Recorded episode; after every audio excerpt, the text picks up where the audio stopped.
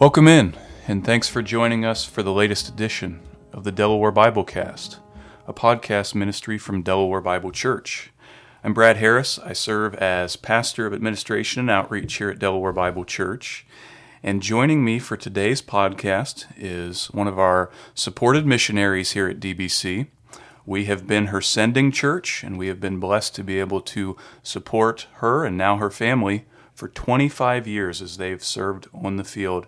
And that is Rachel Yannick. Rachel, thanks for joining us today. Thank you for inviting me, Brad.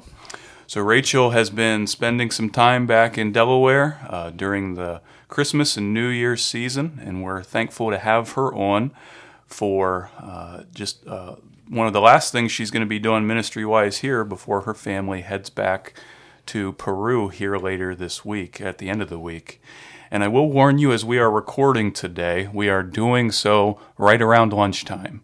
And as well, the uh, crew that's doing some of the building remodeling is also working. So if you hear some different ambient noises, that's what it is. Uh, but it's pretty quiet right now, and we are going to jump right in. So, Rachel, I know that um, you've been a person that's been around here for quite a while as far as your history at Delaware Bible Church and Delaware Christian School. But if you wouldn't mind, could you share about your family, where you currently live, and then your history here at DBC? Okay, thank you, Brad. I I am married to Ade. He's a Peruvian who I met. I'll tell you more about that later. I met when I went to Peru. We have two sons, Daniel and Luis, and they are Danny's 17 and Luisa's 15. We live in Huaraz, Peru, which is up high in the Andes Mountains. I've lived there now for almost 25 years. Ade was born there, and the kids are also from Peru. I did grow up in Ohio, however, and I've been, I attended Delaware Christian School since fifth grade. So I went to this school from fifth grade all the way through. I graduated from here and I was in Delaware Bible Church that whole time. I also I went to Cedarville University and then I came back and lived in Delaware for five years before I went to Peru. So I've been a member here of Delaware Bible Church for a long, long time. I do consider this my own church, my home church where I grew up and also the school. So as Brad mentioned, you might hear kids going to lunch and things like that. For me, it's just going to be like normal sounds taking me back mm-hmm. to my high school experience. And Rachel's dad served as the administrator here for, I believe he was here 25 years. I think it was. I was thinking 25, 27, right around Some, It might have even been 30 or more. Okay. And then when your mom came, or your mom, she served as the science teacher when I was here as well. So family has a long history here, and her dad now serves as an elder at the church and as the head of the missions committee. So, Rachel, if you wouldn't mind then, share with us your personal testimony um, and how you felt God then led you from Delaware, Ohio, Delaware Bible Church, Delaware Christian School to the mission field. My parents became Christians when I was maybe two or three years old, and my dad almost immediately ended up going to Grace I think it was Grace Bible College in mm-hmm. Omaha at the time to get a just to get some more scripture and Bible learning so that he could become a pastor. He eventually ended up in Christian school administration work. So I grew up basically in a Christian family from the from the time I can first remember. I gave my heart to God when I was four. Of course, when you're four years old, you don't know all of the details, mm-hmm. but I had learned enough to know that I wanted to be in heaven with God someday. And I knew I was a sinner and that was keeping me out. So, all of us children, the kids of the people who were attending this Bible college where my dad was a student, all of us kids would get together and play in the afternoons, and we played Bible club. And we assigned people to be somebody would be the teacher in the Bible club, somebody would be the good kid, somebody would be the bad kid who caused problems. Some of them would be the kids who raised their hands to ask Jesus into their hearts after the lesson. And I remember one day I was assigned to raise my hand and ask Jesus into my heart. So I did that as you know, part of our play. Mm-hmm. But when everybody went home, I was sitting outside by myself that day thinking, I could really do that. It doesn't have to be just for pretend. So, all by myself at four years old, I prayed and told Jesus I was sorry for the bad things I'd done and I wanted him to forgive me and I wanted to go to heaven. That was the extent of my understanding at the time, but I I know looking back that that's when God saved me and he put me on a path to learn more about him, which thankfully I was able to do through my years growing up in a Christian home, in a Christian school in a really good Bible preaching church. And my interest in missions also came about because my parents were were not missionaries themselves, but they were very involved throughout my whole childhood in supporting missions, supporting missionaries who went out from our church. We lived in in a place of about an hour from here before we moved to Delaware, and that church also was really big on supporting missionaries. So my parents had missionary letters, our church had mission conferences every year. That's where my interest was sparked in becoming a missionary at some point in the future. And then here at Delaware Bible Church, we always had mission conferences every mm-hmm. year. Still do. We still, yeah, we still do, and that that just made a big impact on my life as a young person. Getting to hear the missionaries, getting to know them personally. My parents would invite them to our house. I would always read their letters, and really, that's when my interest in missions began. Okay. So, as you were growing up here, as you were spending time here, did you have some some key figures, some key people here that really made a strong spiritual impact on your life? And can you share about who they were and what they did that really left an impact on you? First of all, I would I would say all of the teachers at Delaware Christian School, all the way through. Mrs. Martin, Jill Martin was my very first teacher here. I had her in fifth grade. And at that time, I did not remember, I couldn't remember my testimony as a four year old of when I became a Christian. And Mrs. Martin had us do an assignment in class to re- to write down what our testimony was, and I was kind of panicked because I couldn't remember, and I thought maybe I'm not a Christian. I asked my mom, and she said I wasn't with you when you prayed, but I remember a little about it. So I just prayed and I said, God. I I do think I'm a Christian. Help me remember. And he did. He brought that whole story back into my mind and I've I've always been thankful to Jill for giving us that assignment because it really brought clearly into my mind what God did for me. And then of course through junior high and high school we really had great teachers. I know that most high school students think teachers hate them. I probably thought that a few times myself too.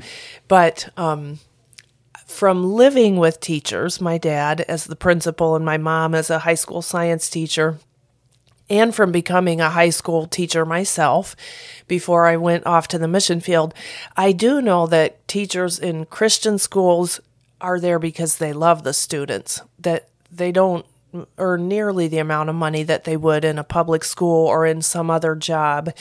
But they stay on because they really care about the students and they want kids to have a really good education, but with a biblical worldview. And that's what I got at DCS, and I'm really grateful to all of my teachers. So if any of you are listening, thank you for what you put into my life.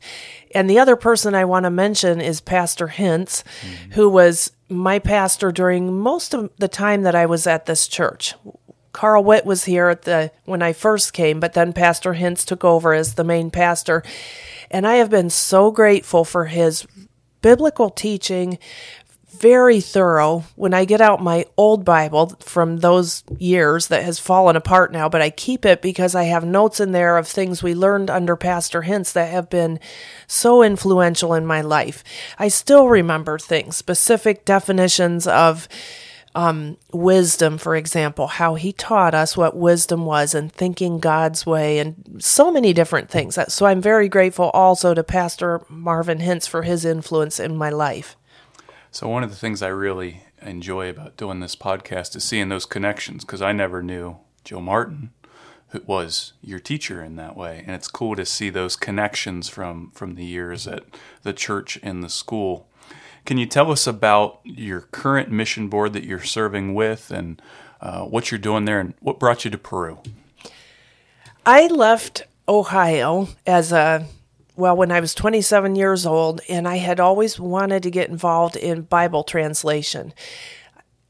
Because of that, I joined Wycliffe Bible Translators, which is a really amazing mission. It's non denominational, so we have missionary colleagues from several different, very evangelical backgrounds, of course, but different church denominations.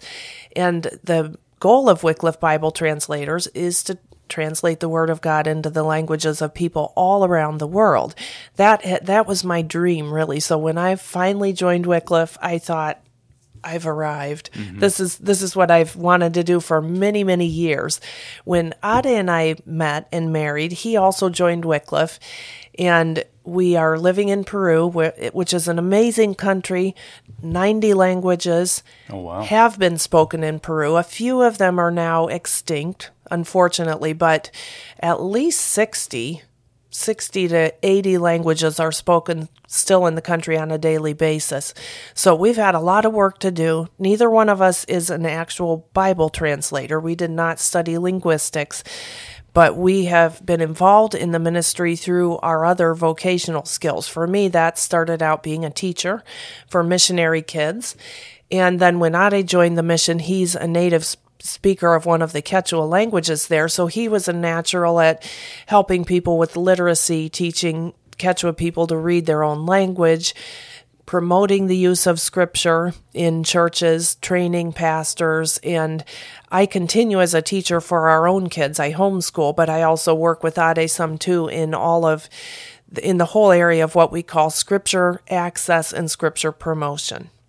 So when you're looking to do scripture access, scripture promotion, can you kind of share with us what that looks like, or you know, how does that work in the context of Peru? Things have changed so much over the 25 years that I've been in Peru. It's been really interesting to see. Sometimes I feel like stories my dad would tell about my great grandparents who were born in the end of the 1800s and all of the technology that they saw through the course of their lifetime, going from horse and buggy days to seeing men on the moon. Mm-hmm. A lot of that has happened in Peru in the time I've been there.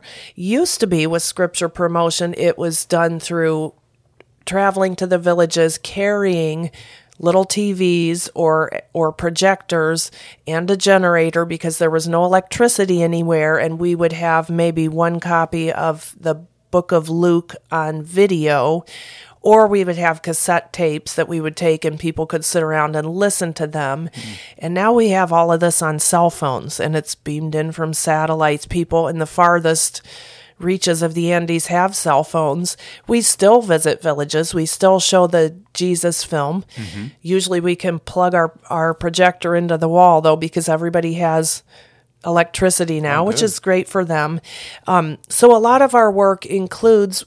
It's still important to do literacy classes to make sure people can read. They do still want print copies of the Bible, but younger generations now are wanting things on apps on their cell phones, and so our job has has to now include all of that. You know, mm-hmm. figuring out what what can the people actually use, and making sure that they get it. So previously, I know that you guys uh, came and spent, I think it was close to a year here because of all the COVID restrictions. You kind of had some unexpected time here where the boys came to school at DCS. How are things there now in regards to COVID? I know that it took them much longer to kind of open things back up compared to where we're at in the U.S. And how are things now?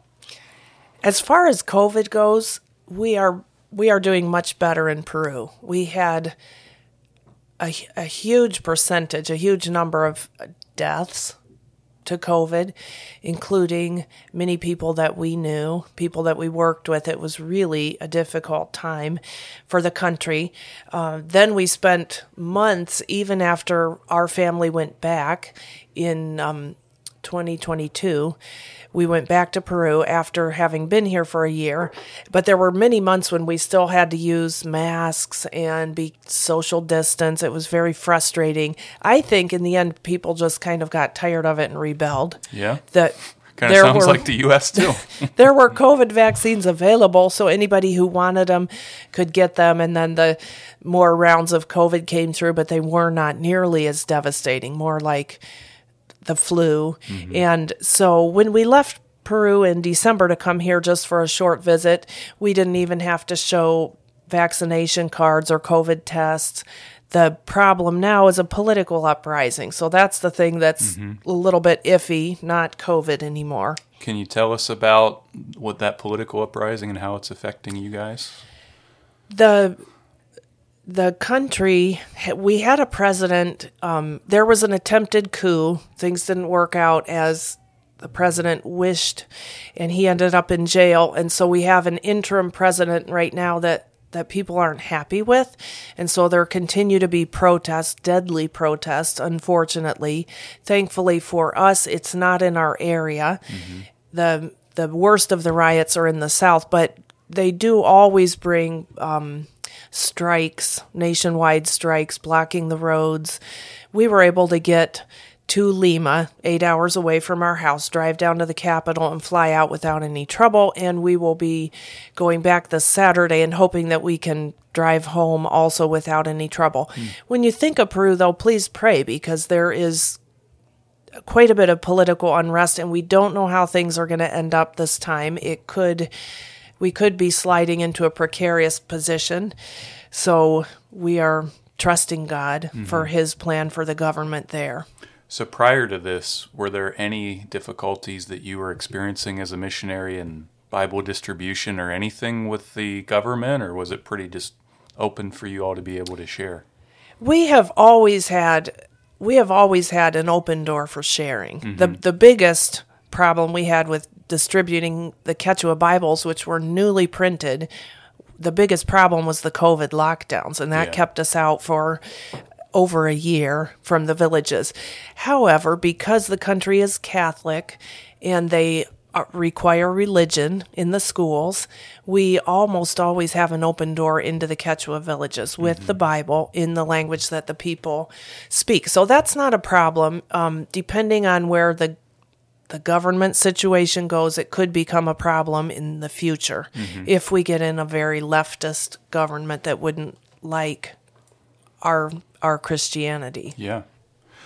So one of the things that I can appreciate and relate to in your story is that you started serving the Lord uh, when you were single as a missionary.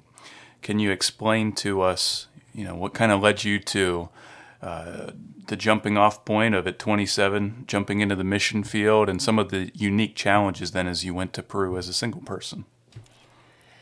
I think God gave me the gift of singleness at least for that time because He gave me also the courage to do that Yeah. by myself.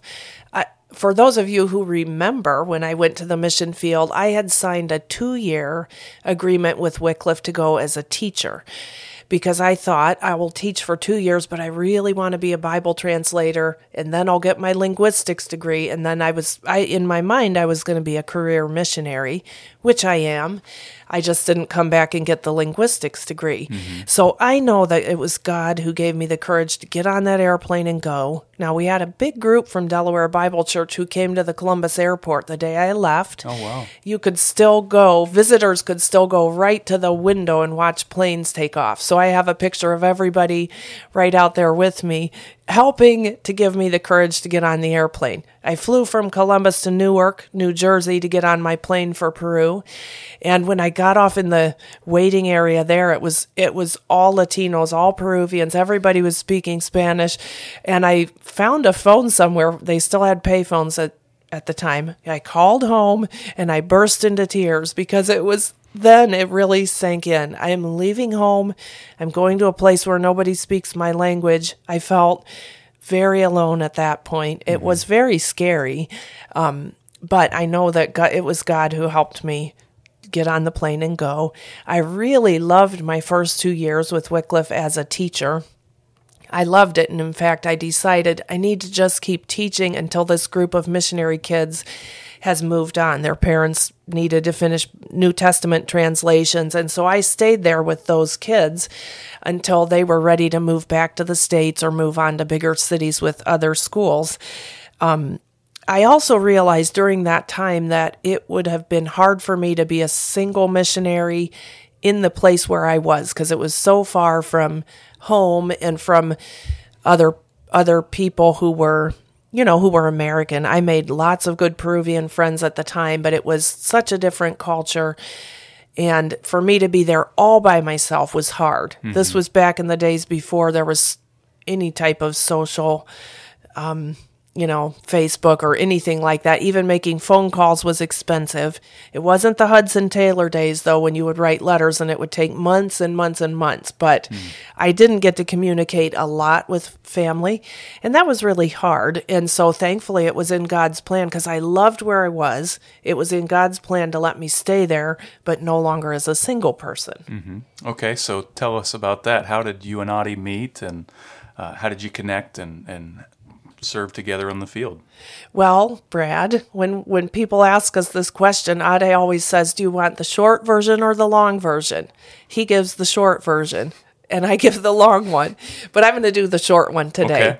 Um, we met through fellow missionaries. Ade went to church with some of the missionaries, was friends with them, had been involved in their mission community for several years, but not, you know, not as a member, just as a friend.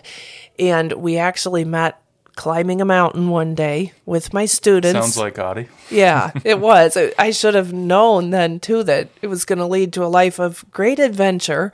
I thought I was going to die because I here I am from Flatland, Ohio, and climbing mountains, and it, it was very difficult but really fun.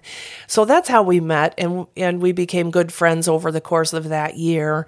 My parents came to see me in Peru at the end of my first year there, and they got to meet Ade. My dad was actually the one who said, maybe you should start praying about this. Maybe God really wants this relationship for you guys. So that was that was an encouragement because we had not really been willing to consider that it could be something serious because mm-hmm. it seemed like this is not what I was meant to do. But my parents saw something there, and so we all prayed about things and yeah, little by little, that's where God led. Ade and I have now been married. Well, this summer, it will be 23 years. All right.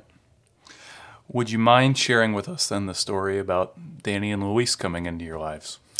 Yeah, the the boys are both adopted. I can share this because they, it, um, we've we talked about it many times with mm-hmm. them, and it's not something they have asked us to keep private. Besides, everybody here knows because it was big rejoicing each time we got one of the boys. So Danny came to us um, as a baby. We found out about him on Thanksgiving, on actually Thanksgiving Day. Oh, wow. It was so that always makes Thanksgiving special. It was mm-hmm. my favorite holiday to begin with, but now it has a double blessing.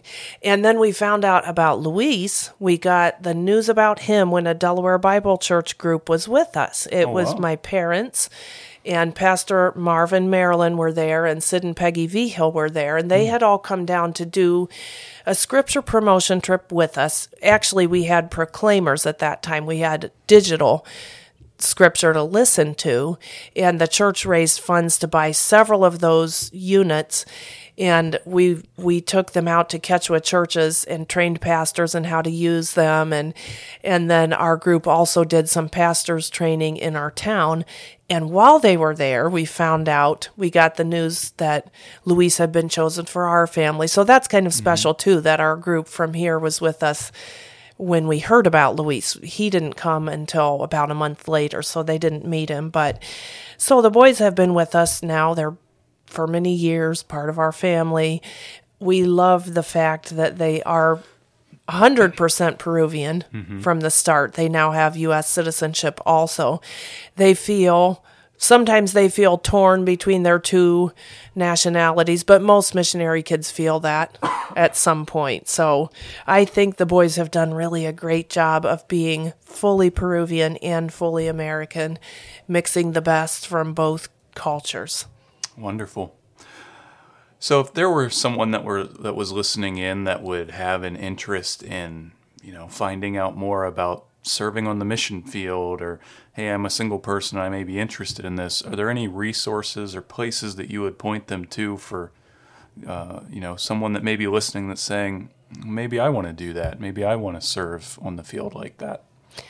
There, there are obviously tons of places you can find online. Sometimes that can be daunting, though. So if you're mm-hmm. listening, get in touch with the church and they can give you my contact information because I love to talk to people about this kind of stuff where they can talk to them about what are your skills, what are your abilities, what type of things do you like to do, and then I can help you find maybe a mission organization Mm-hmm. other than Wycliffe, maybe our own, maybe just help you start thinking through would this be something God has for me? One thing I've seen in my 25 years on the mission field, though, is anything you can do in the United States as a job, God can use that in in to his glory too in mm-hmm. missions in some way so don't think because i don't have a degree as a pastor or i haven't done mission studies i can't really serve god you can yeah. in so sometimes, many different ways sometimes it gives you opportunities that pastors wouldn't have in countries right too. right because there are all kinds of stuff you can do that would get you into countries now that a missionary can't get into or a religious work, worker cannot get into but you can go as some other type of work or a business or something like that. And so many things you can do. I would love to talk to people about that and point you in the direction that where you could find more information if you'd like to. So when it came to originally choosing Wycliffe to join and originally going to Peru, like how did that all come together? Wycliffe was an easy choice for me because my parents, when I was in low elementary school at another church began supporting a couple who went out from our church to become Wycliffe missionaries in Papua New Guinea. So I grew up reading their prayer letters and I just thought that is the most amazing thing that they're doing. So I had known about Wycliffe from the time I was little. I knew that I wanted to get involved in some way in Bible translation. I also spent quite a bit of time here at Delaware Bible Church talking to Leroy Peters, who mm-hmm. was with New Tribes Missions at the time. I think now they're called Ethnos 360. Ethnos 360, yep. Um, but they do a lot of the same work that Wycliffe does. Mm-hmm. And so Leroy Peters really encouraged me in getting involved in that type of mission work too. And I did choose Wycliffe simply because that's who I'd been communicating with.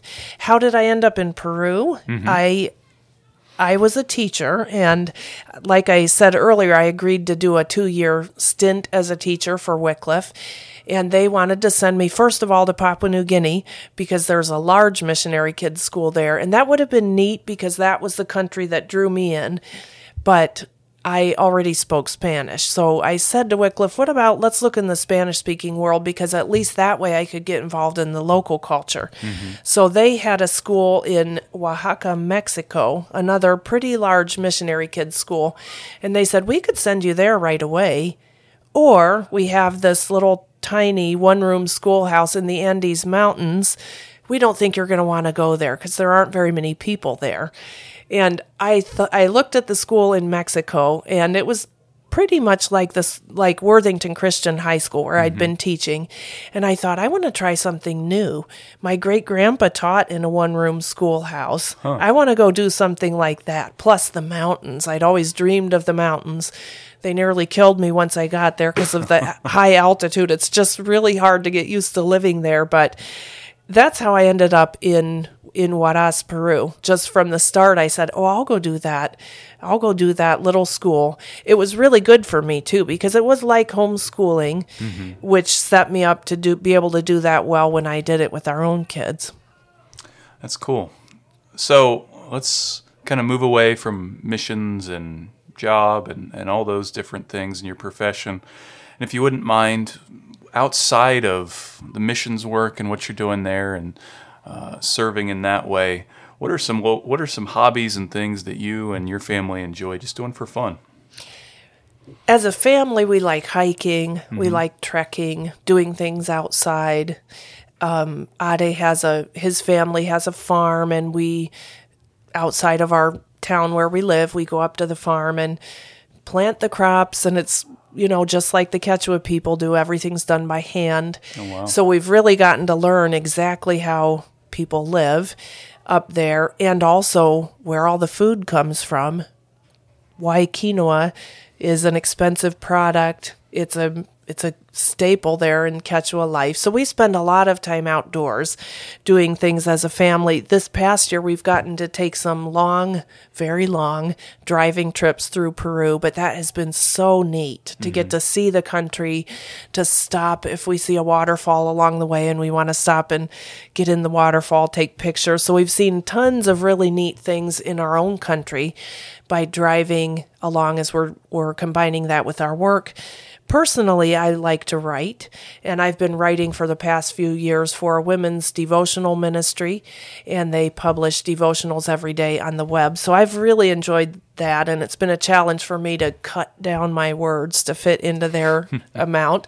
But I've appreciated that challenge, and then I have my own blog, which I write on, and and really enjoy that. Can you tell us the like the, the websites where they could go if they want to check out your blog or the women's blog? The women's blog is called Thrive.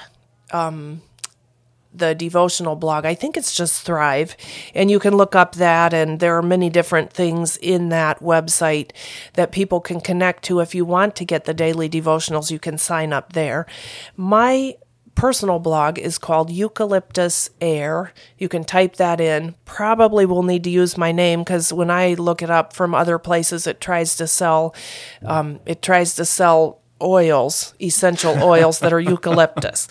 I chose the title Eucalyptus Air because that's what we breathe every day. We're at a high altitude where there are eucalyptus trees and you smell them. It's a wonderful smell sometimes the Quechua people will be cutting the trees and you can just smell that eucalyptus all around, or they're using them for their cooking fires. And whenever we smell that, Ade says, Oh, somebody's cooking something good. Um, so that's why I chose the name eucalyptus air because it's it's the air that we breathe on a daily basis, and you can find my blog there. Okay, wonderful. We'll be checking that out. Do you have a favorite Bible verse, a favorite life verse, or one that has just really meant a lot to you or a couple that have? When I when I first began missions, my favorite Bible verse was Jeremiah 29 11 through 13. Everybody knows that. We also know it was written to the Israel, Israelite people at a specific time in their history, but I loved the fact that God says, I know the plans I have for you. And that really gave me the courage to know God is behind this plan for my life. And it was plans to prosper and not to harm and to give you a hope and a future. I know that was for the Israelites, but I also claimed that promise for mm-hmm. myself. And I've seen God, I've seen it play out in my life all along. If I would, if I would choose, uh, well, my current favorite Bible verse is actually from Lamentations. It's Lamentations 3. Mm-hmm 22 and 23, and I'll read that very quickly. Here it says, Because of the Lord's great love, we are not consumed, for his compassions never fail.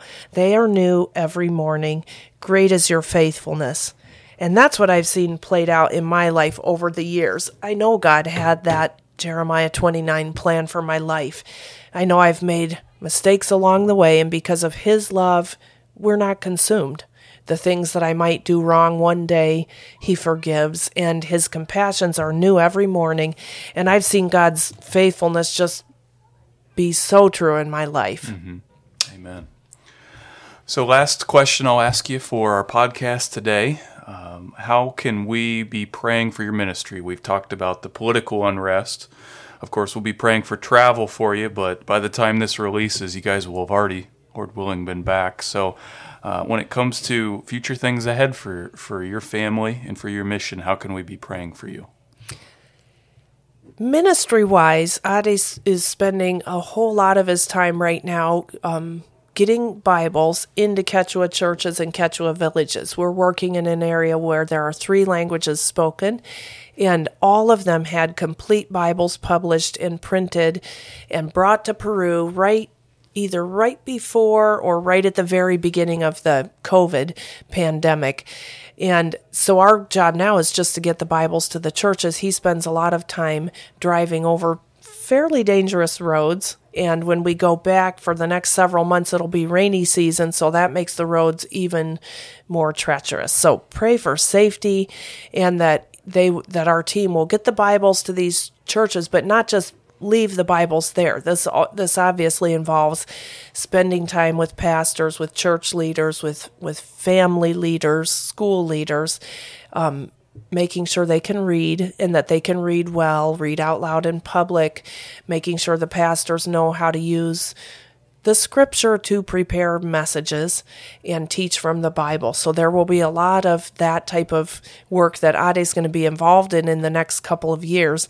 He also is responsible for kind of overseeing for all of Peru for the many different languages that we have there, being in touch with the language communities and the religious leaders in those communities and making sure they have scripture, seeing if they need reprints. Sometimes they say we had a New Testament from the 1980s, but we we want to update it. So Ade needs to do a lot of communication. He's really good with that when he's doing it within the the Peruvian context because he likes to talk to people. He likes mm-hmm. to visit them. So just pray for him too to have wisdom in knowing how to well how to reach people who are in faraway jungle places and how to help them with their needs. And then for us as a family, I'm homeschooling the boys. This year they're in uh, ninth and 10th grade and we just need wisdom as we're looking as we're moving along in the high school years time mm-hmm. is not slowing down and homeschool you know gets a little harder each year so we need wisdom to know how to handle each year with the boys when we should plan to come back if they should try to do another year in delaware christian before maybe moving on to college here in the united states so we really appreciate your prayers for that all right we will be remembering those things in prayer. Rachel, again, we thank you for joining us here for today. We'll be praying for you as you guys travel back. And again, uh, we're just thankful for 25 years that we've been able to support you, and we hope and pray for at least 25 more. Thank you. Although 25 more puts us at pretty old, but that would be good. Thank you. Well, thank you all as well for listening in. We hope that you have a wonderful week, and we look forward to sharing another podcast with you next week. Have a great week.